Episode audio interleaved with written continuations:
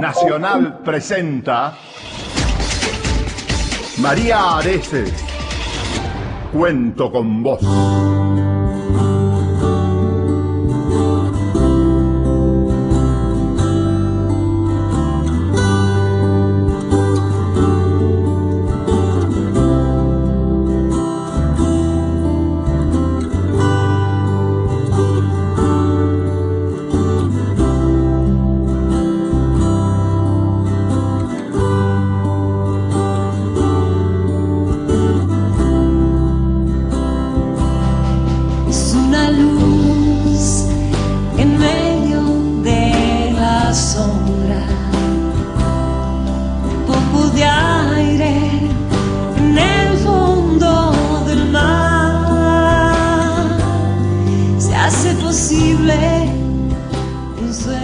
Hola, muy buenas noches. ¿Cómo les va a todos? Bienvenidos otra vez. Sé que estás del otro lado y sé que cuento con vos. Hola, Norma Salas. Mi querida María Areces, qué gusto verte como todas las noches. Gracias, igualmente. Es un placer trabajar con vos. ¿eh? Amorosas, gracias. Contame dónde se puede comunicar la gente, porque como siempre tenemos un invitado especial y todos los mensajes que quieran dejar. ¿A qué teléfonos, Norma? Sí, al 0810-222-0870. Ahí para dejar mensaje grabado. Repetilo. Sí, 0810-222-0870. Bien. Y están llamando bastante, están comunicándose bastante por WhatsApp también, ¿no? A ver. 11 65 84 0870 11 65 84 0870 El Facebook de María Areces es María Areces en primera persona, Areces con C, y su Twitter arroba María Areces OK.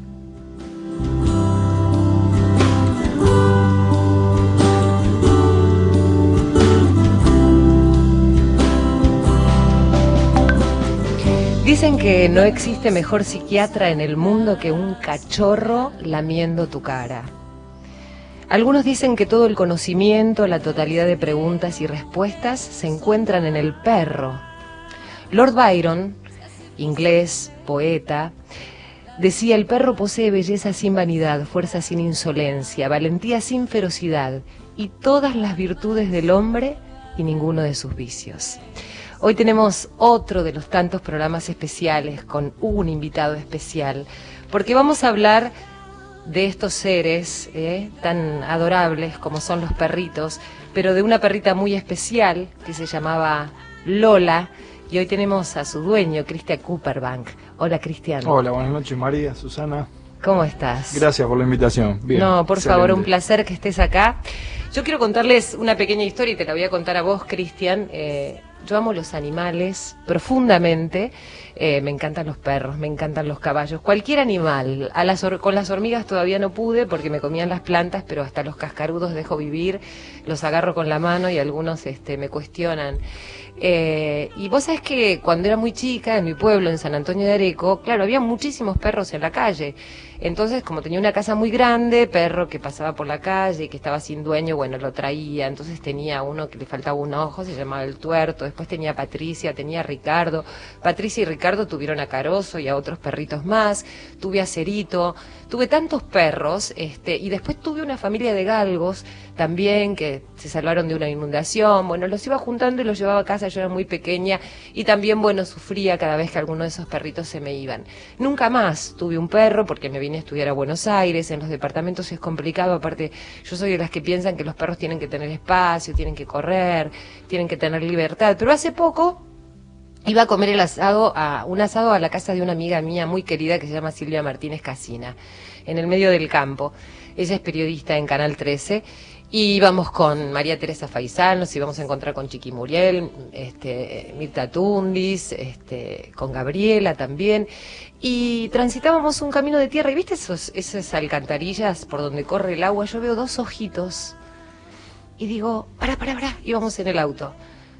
Digo, pará, pará, porque hay dos ojitos ahí, quiero ver de qué se trata. Me bajo, meto la mano y había un osito de peluche negrito y digo, ¿qué hago? ¿Qué hago? ¿Qué hago con esto? Bueno, era un perrito divino, todo negro. Entonces digo, bueno, vamos a seguir hasta lo de Silvia. Llego a lo de Silvia, que tiene a sus perros, a Cogote, que tiene un, un- cogote de verdad grandote, y a otros perros más, que su- su- el lugar donde ella está se llama Vida de Perros. Y este perrito que yo había agarrado se puso a jugar y yo salí a buscar a ver quién era el dueño, porque digo, se debe haber perdido de alguna casa, este... Bueno, la cuestión es que todos me decían, no, mío no es, mío no es, mío no es. Le mando un mensaje de WhatsApp a mi marido y le digo, ay, mira lo que encontré. Y me pone, ni se te ocurra. La cuestión es que a la tardecita me vino a buscar y la subí al auto y el perrito, supuesto perrito, lo miraba.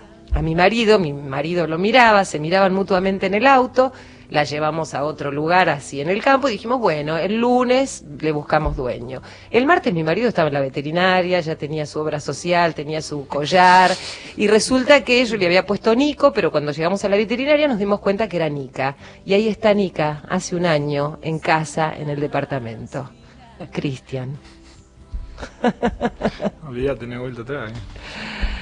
Contame de tu Lola, esta perra maravillosa que lamentablemente, bueno, ya falleció, pero tenés a sus herederos. Y mm, vamos a centrar la, la charla en Lola, pero en todos los animales, porque la verdad que lo que dan es una, esa devolución de tanto cariño, ¿no? Eh, Son ellos que no cuestionan nada y que siempre están acompañándote. Y Lola participó de muchos rescates en distintos terremotos, ha salvado la vida a mucha gente y además ha descubierto personas que estaban atrapadas entre escombros porque han ido a terremotos.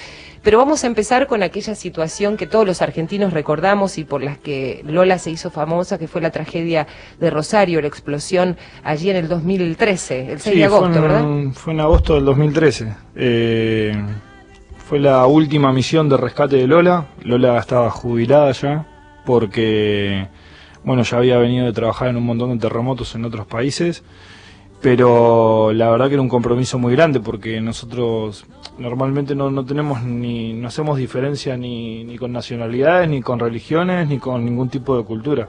Hemos trabajado en todo el mundo, en países musulmanes, en países católicos y hay un desastre o hay una tragedia y es en tu país, después de haber viajado por todo el mundo ayudando a gente que ni siquiera habla tu idioma, eh, bueno, Lola estaba jubilada, pero tenía que, tenía que ir a trabajar, tenía que ir a colaborar, fuimos, fuimos como equipo a, a Rosario fue un trabajo, la verdad, bastante difícil y hasta conflictivo. Eh, nos encontramos con, con bueno, lo que los rescatistas nos, nos encontramos normalmente en todos los rescates es el, el balde frío de la burocracia, el, el que no te quieran dejar trabajar, el, las peleas entre el gobierno nacional y las provincias y no sé qué, no sé cuánto, y mientras tanto hay gente abajo de las piedras muriéndose.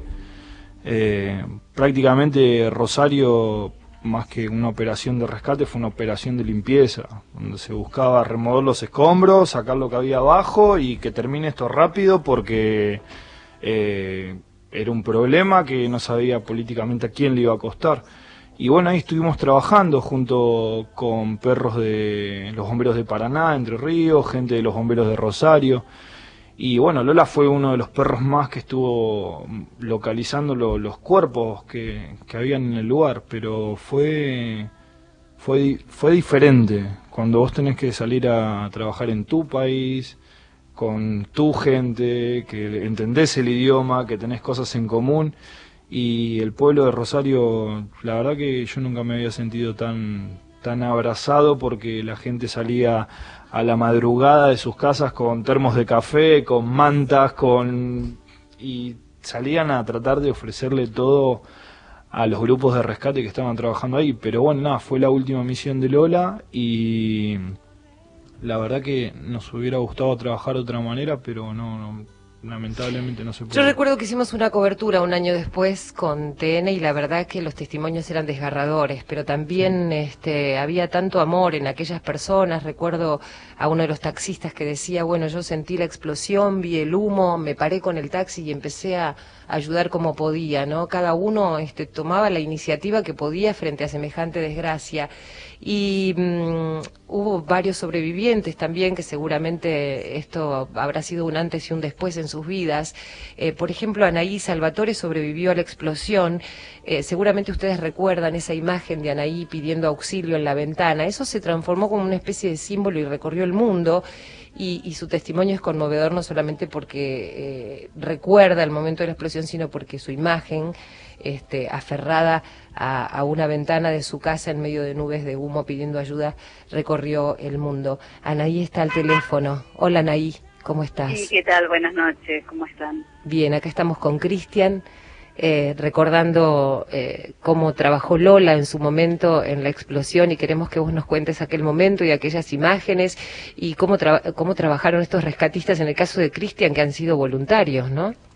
Sí, una alegría escucharlo a Cristian, tuve la suerte de conocerlo en un programa un tiempo después y conocer a Lola y la verdad que es un agradecimiento infinito, si bien eh, yo fui rescatada mucho antes, sé que la labor que hicieron ellos en buscar los sobre, posibles sobrevivientes que no hubo en este caso eh, fue muy fuerte y fue una tarea increíble, la verdad que tanto de las personas como los, los animales que estuvieron en ese momento eh, la verdad que fue admirable y, lograron rescatar, eh, en este caso, cadáveres, lamentablemente, pero bueno, podría haber sido distinto.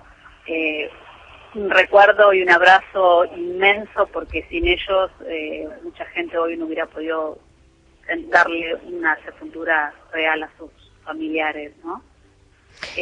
para, no, para mí hablaban de la solidaridad y la verdad que la viví en primera persona porque la gente fue increíble con nosotros sobrevivientes en cuanto a acercarnos cosas y ayudarnos a salir de una situación muy complicada y, escuché, porque no viví en ese momento, estuve internada, lo que fue de la gente con, con toda la labor que hicieron los rescatistas, los bomberos, y que fue increíble, ¿no?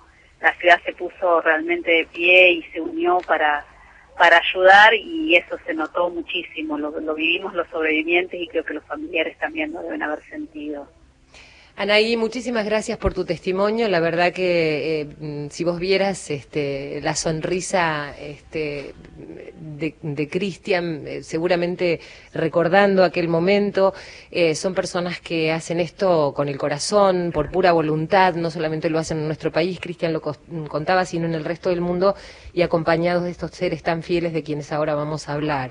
Exactamente, una perra increíble, hermosa la verdad que debe haber ayudado a salvar muchas vidas y eso es un honor. un eh, honor y un, orgullo para él seguramente. Mm, sí, gracias Anaí, la verdad que, lindo escucharte, saber que estás bien y aprovecho a mandarle un, un abrazo muy grande a los bomberos zapadores de la policía de, de Santa Fe, que yo me acuerdo que ellos fueron los que estuvieron ahí en tu rescate, que fueron los primeros que llegaron. Eh, la imagen de, tu rescate recorrió el mundo, así que nada, te mando un beso grande y, y bueno, en algún momento andaremos por Rosario para intercambiar ahí unas palabras y tomar un buen mate amargo. Exactamente, me encantaría encontrarte. Un beso grande y muchísimas gracias por, por tu tarea. Un beso. Gracias, Anaí. Un beso a ustedes. No, gracias a ustedes. Un beso. Bueno, cómo la vida une a dos almas que tal vez nunca se hubiesen cruzado en otras circunstancias, se han cruzado en el medio de una tragedia, pero también en el medio de la solidaridad, ¿no? De la ayuda de un grupo de voluntarios en el que se encontraba Cristian, pero también se encontraba Lola. Eh, contame, Cristian, cómo es este trabajo que llevan a cabo habitualmente con los perros de rescate, porque hablábamos de la tragedia de Rosario, pero vos también estuviste en situaciones también sumamente dramáticas como distintos terremotos, estuviste en Haití, estuviste en, algunos otros lugares y Lola fue tu compañera fiel. Sí, tal cual. el, trabajo que hacemos nosotros de manera voluntaria, eh, somos un equipo de trabajo con perros, pero al mismo tiempo trabajamos con, para mí, con uno de los mejores equipos de rescate del mundo, que son los Topos de México, que nacieron por allá por el terremoto del 85 en México. Y hemos intervenido en lugares que estar en una zona de guerra es prácticamente lo mismo, eh, donde uno ve lo más extremo de la miseria humana, donde prácticamente se matan a machetazos por una botella de agua. Y el trabajo que hace el rescatista ahí es terrible porque eh, uno tiene, por ejemplo, nosotros es, de por sí pagamos todos nuestros gastos, o sea, nosotros pagamos los pasajes de avión y todo lo que requiere un- una operación de rescate. Dentro de las primeras 72 horas de que pasa el evento tenemos que llegar al lugar.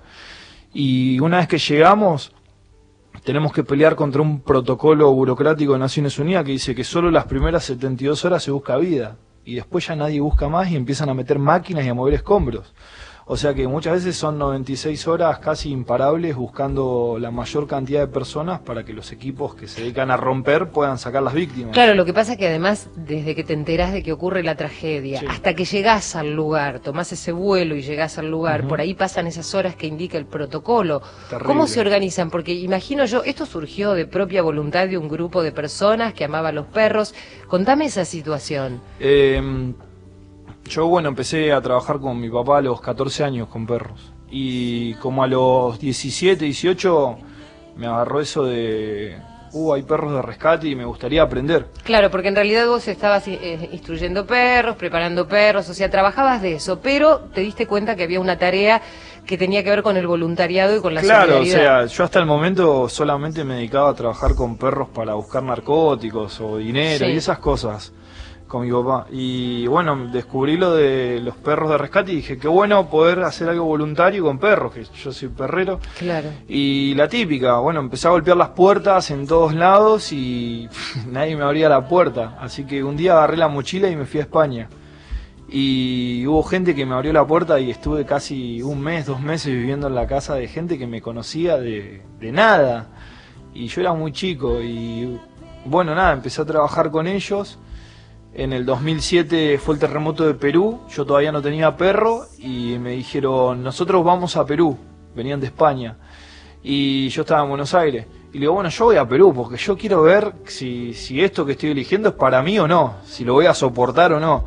Bueno, vení, me dijeron. Eh, eh, no tenías perro todavía. No tenía Viajaste perro. solo. Viajé solo con mi mochila y a hacer lo que podía hacer, ayudar en la logística, conseguir agua, conseguir un vehículo para movernos y, y cuando llegué ahí sí me di cuenta que, prácticamente era lo que estaba buscando, ayudar desde ese lado.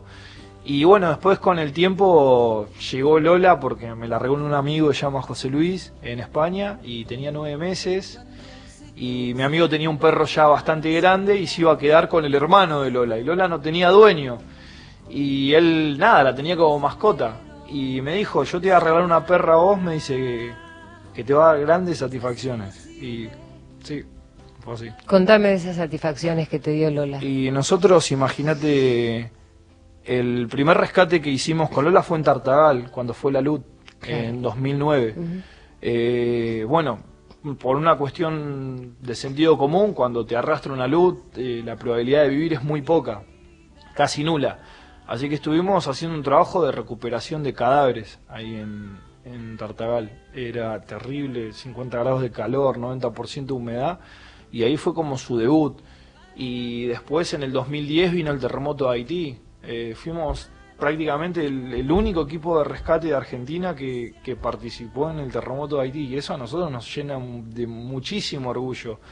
Con una gran colaboración de la Embajada de Estados Unidos que a las 9 de la noche nos estaba dando la visa para que podamos viajar a Miami en escala y estuvimos casi 14 días y encontramos nueve personas vivas y un montón de cuerpos. Imagínate que había un informe en Naciones Unidas que decía algo así como que 140 personas se habían encontrado con perros y nosotros habíamos encontrado nueve y no es por una cuestión de competencia, pero es un número increíble en 14 días poder rescatar nueve personas, como también es un número increíble rescatar una. Pero bueno, después vino, después de Haití volvimos, fue en enero, y al menos del mes fue el terremoto en Chile. Así que de ahí me fui para Chile y con mi compañero Emiliano y su perra. Y estuvimos en Chile, volvimos, nos gastamos la plata del alquiler por al terremoto Claro, de Chile. porque ustedes lo hacen por, por pura voluntad y por puro Claro. amor. ¿Y cómo, cómo es este entrenamiento que tiene cada uno de los... En el caso de Lola, por ejemplo, vos la tuviste de bebé, vos decidiste que Lola fuera una perra de rescate, pero ¿cómo, cómo sucede ese entrenamiento? Porque muchos creen, este, y esto quiero que me lo aclares, que tal vez un perro que actúa como rescatista puede tener cierto sufrimiento, cierto padecimiento, que se los castiga. No, para nada. El trabajo es totalmente lúdico. Eh, pueden ver en YouTube, hay un documental que se llama Perros Extraordinarios Lola y hay un documental donde se muestra cómo entrenamos y es un juego de la escondida, donde se busca perros que les guste jugar, el típico perro que te rompe la casa. Bueno, Sí. se les enseña a jugar de una manera con una persona, que es como tu asistente, y al principio es directo el contacto para jugar, pero después empiezan los ejercicios donde el perro tiene una correa y el que está acostumbrado a jugar con el perro, por ponerlo así simple, hace que va a jugar con el perro, pero no sé, se va corriendo y se esconde entre los árboles. Y empieza la temática de que vos querés jugar con ese que es como tu amigo, bueno, lo tenés que encontrar. Y empieza el juego de la escondida. Después con el tiempo uno qué hace? Va cambiando esa persona que se esconde y el perro aprende a buscar el olor de una persona que no ve, pero que sabe que está en el lugar. Olor de personas que no conoce. Claro, exactamente. Eh, lo que hace es, eh, hace una discriminación de olor en el ambiente y dice, ok, hay olor a tantas personas. Uno es tuyo, el otro es mío, el otro es de este, pero me falta, me falta uno que no lo veo. Bueno, tiene que encontrar a ese. Eso es prácticamente por explicarlo simple. Hay un montón de cuestiones técnicas, pero el perro no, no es que busca el rastro del tipo que se fue caminando ni nada. Lo que busca es el olor de la persona en el aire, eh, por las corrientes de aire. Y después tenés el trabajo en estructuras colapsadas, donde tenés que buscar lugares que simulen una estructura colapsada y ese que se va a esconder, ¿qué hace? Simula un hueco medio artificial y va y se esconde y se tapa con una chapa. Y el perro llega, lo encuentra y se le enseña a ladrar para que le den el juguete y una vez que ladra, se asoma una mano con un juguete y ese sale del hueco y lo acaricia al perro y lo felicita. Es la escondida, prácticamente la escondida. ¿Y corre riesgo el perro, tanto como el humano, cada vez que va a, a- a transitar por una de estas situaciones? De por sí ir a una zona de catástrofe ya es riesgoso. Eh, siempre hay un debate muy grande de que, ah, qué mal, que ponen los perros en riesgo, que los hacen trabajar y no sé qué, no sé cuánto. Nosotros estamos más allá de esos debates porque rescatamos personas. Y cuidamos más a nuestros perros que a nuestra familia muchas veces. O sea que antes de meter un perro o un rescatista entrar a un lugar hay una evaluación previa del edificio y uno evalúa un montón de circunstancias para decir, ok, este lugar es seguro, se puede entrar, sí se entra. Y hay una planificación previa, porque no podés cometer un error de entrar a un lugar y que se te caiga un edificio en la cabeza por una réplica o porque se están por colapsar, porque en 20 kilómetros a la redonda, si un rescatista queda atrapado, todos los rescatistas van a venir a sacar a ese tipo. Es decir, que cuidás Y- eh, eh, la, la vida del perro tanto como tu propia Exactamente, vida. sí, sí, muchísimo. El perro no es solamente una herramienta, es parte de tu familia. O sea, lo cuidás, pero como, como la gente por ahí no, no lo puede imaginar. Nosotros, por ejemplo, yo le digo siempre a la gente, yo llevo agua y muchas veces el agua es para mi perro. Porque yo me puedo hidratar de otra manera, no sé, me pongo so- sobres de sal abajo de la lengua, como almendras, nueces, otras cosas. Pero el agua que yo llevo es de mi perro y uno lo cuida de todo, lo cuida de, de los ataques, de un montón de cosas, un montón de veces han querido atacar a nuestros perros en, en medio de, de un desastre y uno los cuida, o sea, la gente nos ve, por ejemplo, cuando fuimos a Turquía en el 2011, vinieron dos tipos y nos, quis- nos querían matar a Lola con un hacha, y nos querían atacar con un hacha. y ¿Pero por qué? Porque no estaban de acuerdo que estuviéramos ayudando a esa población, porque era una cuestión de que era una población kurda, y el gobierno local eh, o el gobierno nacional de Turquía no les había enviado ayuda porque eran de otra rama de religión y nosotros caímos en ese lugar a trabajar. Y los que nos querían, nos querían atacar es la perra. Y es el momento donde uno pasa de ser un rescatista a, a hacer lo que tengas que hacer para defender tu vida y la de tu perro. Cristian, eh, ¿por qué uno toma la decisión de decir yo agarro mi bolso y me voy a rescatar personas? ¿Es parte del rescate de uno mismo? ¿Es parte de, de- de- de una historia personal? ¿Es parte de un deseo? ¿Qué es lo que te lleva a, lle- a hacer esta tarea? A ver, nosotros eh, creo que, bueno, yo tengo, empecé a los 19 años, yo tengo 29 años, hace 10 años que empecé en esto. Y creo que somos, somos chicos, tenemos esa cuestión infantil de que creemos que podemos cambiar al mundo, de alguna manera. Eh, estamos hoy en día con el, con el me gusta y el compartir. Y muchas cosas desde ese punto no se puede hacer. Nosotros queríamos aportar un grano de arena y trabajar con perros, que era lo que nos gustaba, y encima hacer rescate y ayudar, era como la mezcla perfecta. Pero sí, yo soy el creyente que... A ver, ¿me puedo morir en un terremoto? Sí, es muy probable. Es muy probable. Pero es peor morir por nada. Y uno tiene esos valores. Nosotros sabemos de que no hay nada más importante que volver a tu casa, que te espera tu familia.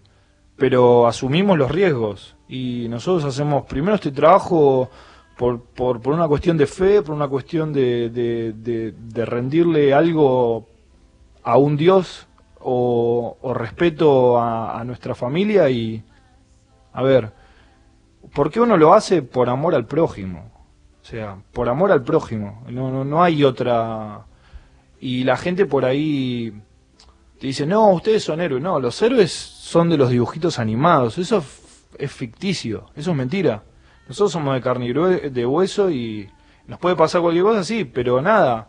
¿Creemos que se puede cambiar esto? Sí, se puede cambiar y lo hemos demostrado. En 10 años hemos participado en, en todo el mundo en catástrofes y devolverle la vida a una persona eso no, no, tiene precio.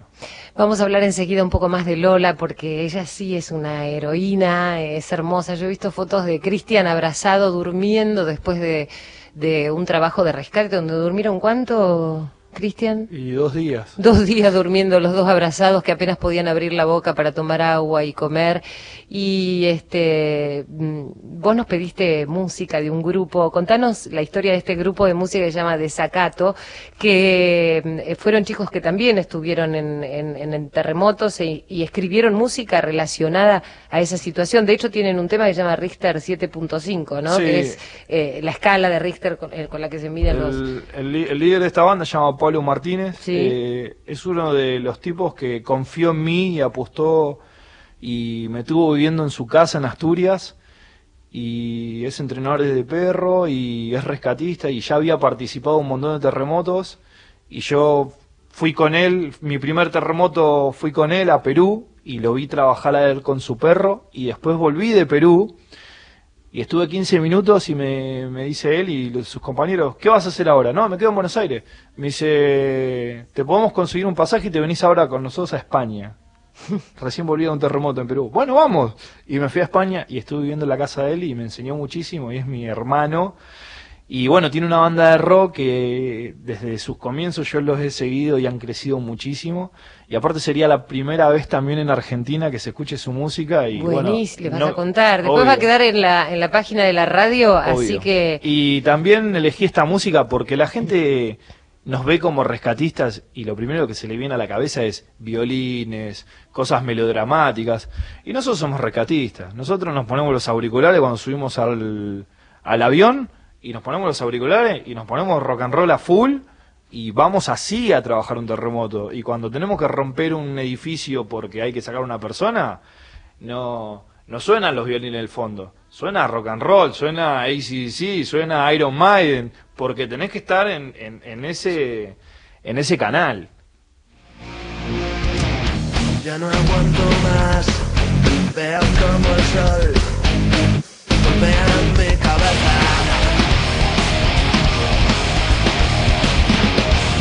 Una aspiración de que el mar vivo va agotando mi paciencia.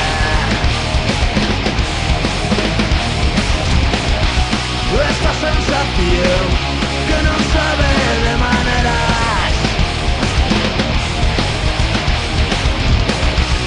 y el corazón se va muriendo de pena.